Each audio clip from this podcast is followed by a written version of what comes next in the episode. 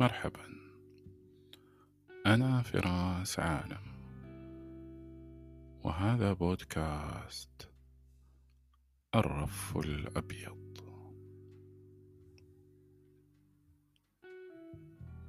ترى ما هو شعورك عندما تشك أن هناك مؤامرة تحاك ضدك، مؤامرة يغزل خيوطها أقرب المقربين لك، يحاولون خداعك والحصول على مالك وممتلكاتك، والتحايل عليك بإغراقك في بحر من الأكاذيب.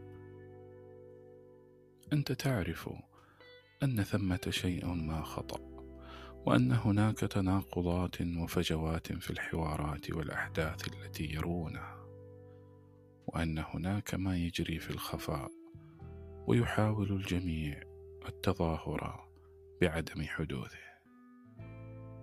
لكنك لا تستطيع أن تمسك بالخيط المفقود، ولا تستطيع أن تحدد من هو المتآمر بالفعل. ترهقك تلك الخيالات المتناقضة والصور المتداخلة، أغراضك المفقودة، ابنتك الحبيبة التي كفت عن الظهور لسبب لا تعلمه، لكنك تفتقدها كثيرا. يزعجك ويغضبك بشدة تدخل الآخرين في شؤون حياتك، إصرارهم على التطفل على خصوصياتك، تماديهم في التصرف في ممتلكاتك، السكن معك في منزلك، نقل أغراضك وأشيائك الأثيرة من أماكنها، بل وسرقة ما خف حمله وغلا ثمنه.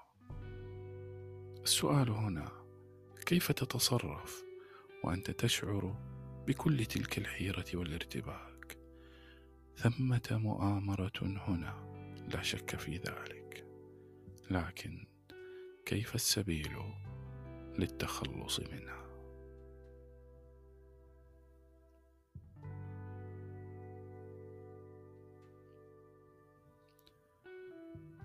ثمة مفارقة كبيرة في نظرتنا للعالم، في الطريقة التي ننظر بها حولنا، فالكون الذي نراه إشراقة الصباح، وجه طفلتك الجميلة، نسيم الهواء العليل، صوت خرير الماء المتدفق، أغنيتك الأثيرة المنبعثة من الراديو، ملمس كوب القهوة الدافئ على بطن كفك. ماذا لو علمت أن كل ذلك ما هو إلا مجرد وهم؟ كل تلك الأحاسيس الغنية والصور والألوان والدفء والبرودة ليست الحقيقة المطلقة، إنها مجرد صورة يرسمها دماغك الذي يقبع في صندوق عظمي سميك، ويسبح في سائل كثيف يعزله عن العالم الذي يرسمه لك لتعيشه وتتفاعل معه. ترى كيف يكون ذلك؟ في الحقيقة فإن كل تلك الأحاسيس الجميلة والمثيرة التي تصنع أحداث يومك وتشكل ما تعتقد أنه نظرتك الثاقبة للحياة، في الحقيقة ما هي إلا مجرد نبضات كهربائية. نعم، نبضات كهربائية صنعتها خلاياك العصبية استجابة لتغير ما حدث في محيطك، ارتفاع أو انخفاض في درجة الحرارة، في درجة الإضاءة، في تردد وضغط الموجات الصوتية، في براعم اللسان أو نهايات الجلد أو قاع العين أو في داخل الأذن. كل تلك المنبهات تتحول إلى نبضات كهربائية، نبضات تنتقل عبر ملايين الخلايا العصبية إلى تلك الكتلة الرمادية اللزجة المعزولة داخل جمجمتك، المعزولة حتى عن الدورة الدموية المألوفة، لتقوم تلك الكتلة المعزولة عن كل شيء بتحويل تلك النبضات الكهربائية لعالم افتراضي خاص بك وحدك، عالم يجعلك تعتقد أنك تحب اللون الكحلي وليس السماوي، وأنك تفضل الطعم الحامض على الحلو، وأنك تفضل صوت عبد الحليم الرقيق على صوت أم كلثوم الجهور، أنك تستمتع بلوحات بيكاسو ودالي دون أن تفهمها، ولكنك تتذوق تداخل الألوان والخطوط فيها باستمتاع، وأنك تشعر بالبرودة أو القشعريرة في هذه اللحظة بالذات، لأنك تذكرت ذكرى مرتبطة بنفس المكان أو الزمان الذي أنت فيه الآن. وقس على ذلك كل ما يتعامل معه دماغك من أفكار ومشاعر وذكريات وخطط وأحلام ونظريات، إنها في النهاية مجرد نبضات كهربائية تتناقل بين الخلايا العصبية في مليارات العمليات المعقدة التي لا تنتهي.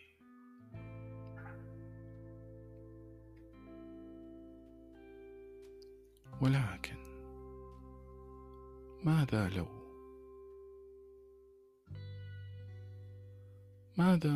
لو تخلت عنك تلك الخلايا العجيبة؟ ماذا لو فقدت شيئا من كفاءتها؟ ماذا لو لم تعد تنقل تلك النبضات كما يجب؟ ماذا لو حلت هناك فجوات بين نبضة وأخرى؟ ما الذي سيحدث لما كان يفترض أن تحمله تلك النبضات التي اختفت؟ ماذا سيحدث لك؟ هل ستظل تحب اللون الكحلي أكثر من السماوي؟ هل ستظل تحب صوت عبد الحليم وتستمتع برسومات بيكاسو ودالي؟ أم أنك ستشعر أن ثمة شيء ما خطأ، أن هناك تناقضات فيما يجري حولك؟ هل ستظل متمسكا بأفكارك ونظرياتك؟ ماذا لو عجزت عن إثباتها أو الدفاع عنها؟ ماذا لو تمادت الخلايا العجيبة في نزقها وتمادت النبضات الكهربائية في ضعفها؟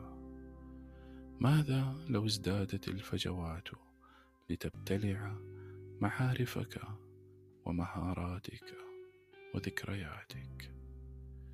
ماذا لو ابتلعت أحداث يومك ووجوه أحبابك وأسمائهم وكل ما يذكرك بهم؟ أي نوع من الخذلان والتآمر ستشعر به وأنت ترى الجميع من حولك لا يقولون الحقيقة، لأنك لم تعد تعرف ما هي الحقيقة، أن الجميع من حولك يتلاعبون بك أو يتخلون عنك أو يخفون شيئا ما، لأنك ببساطة لم تعد تتذكر، أو أنك تتذكر شيئا غامضا باهتا يصيبك بالارتياب والارتباك أكثر مما يصيبك بصلابة اليقين. ستشعر بالضياع، بالخذلان، بألم الفقد، بالحنين الجارف، لأيام طفولتك وصحبة أمك، لأنها الصورة الوحيدة الباقية في ذهنك المليء بالفجوات.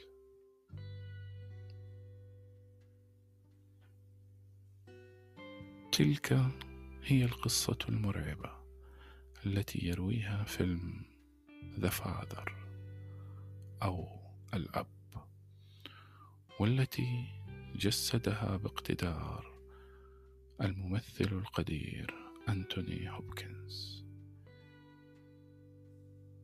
ينجح الفيلم من البداية في إقناعنا بأن الأب لديه مشكلة في التأقلم مع ابنته التي تحاول السيطرة عليه والتلاعب به، لأنه يراها لئيمة ومحدودة الموهبة وليست مبدعة وجميلة كأختها التي تمارس الرسم، ولكنها كفت عن زيارته لسبب لا يعلمه. يدور حوار قصير بين الأب وابنته، تلومه فيه على طرده للمرافقة المنزلية التي عينتها لخدمته، فيخبرها أنه ليس بحاجة لمرافقة، وأنه يستطيع العناية بنفسه جيدا، وأنه يشك في أنها تسرقه. ثم تتوالى المشاهد المربكة، وارتياب الأب يزداد شيئا فشيئا، يثور غضبا لأتفه الأسباب، وينفجر صائحا عندما يدخل غرفة المعيشة ويفاجأ بأن لوحته المفضلة ليست موجودة على الجدار في مكانها، ويتهم ابنته بأنها تحاول سرقته والتلاعب به هي وزوجها للاستيلاء على شقته الفاخرة. لكن مع تصاعد الأحداث نبدأ في الارتياب في سلامة حواس الأب، الذي يصر المخرج أن يرينا أحداث الفيلم كلها من وجهة نظره فقط، فنجد أن هناك مشاهد وحوارات يشهدها الأب تتكرر بذات التفاصيل مرة تلو أخرى، وأن هناك فجوات في الزمن تنتقل بأحداث اليوم من الصباح الباكر إلى المساء مباشرة.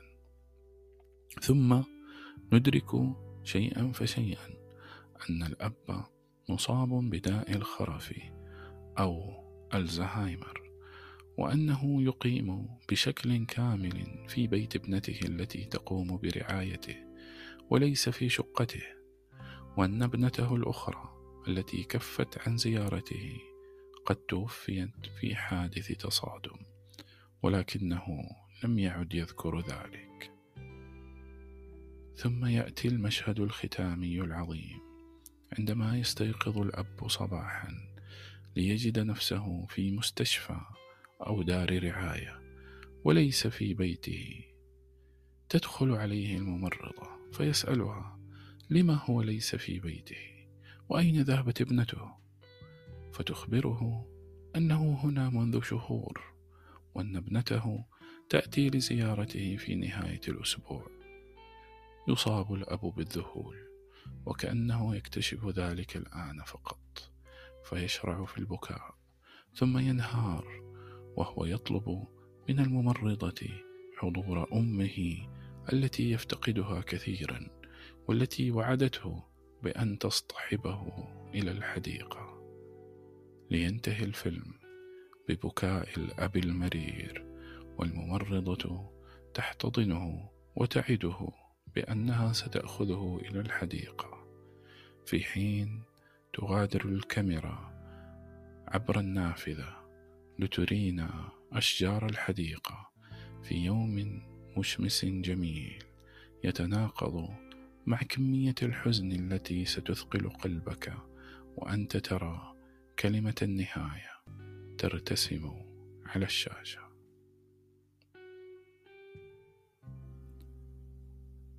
فاز فيلم The Father بعدة جوائز أوسكار، وترشح لقائمة طويلة من جوائز مهرجانات أخرى، ولكن إجماع النقاد صب على الإعجاب بالفكرة العبقرية البسيطة والهادئة لقصة الفيلم، والتي تضعنا داخل جسد وعقل المصاب بذلك الداء، وعلى الأداء العبقري والاستثنائي للنجم أنتوني هوبكنز، والذي نال عليه جائزة الأوسكار لأفضل ممثل.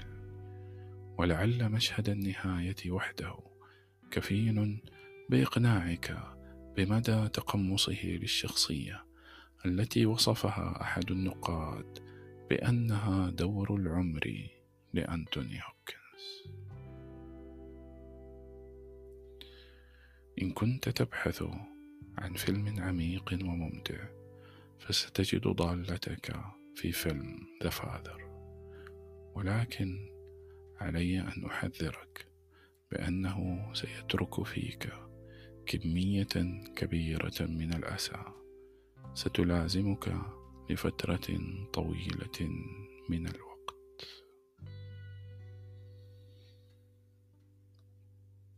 طابت أوقاتك.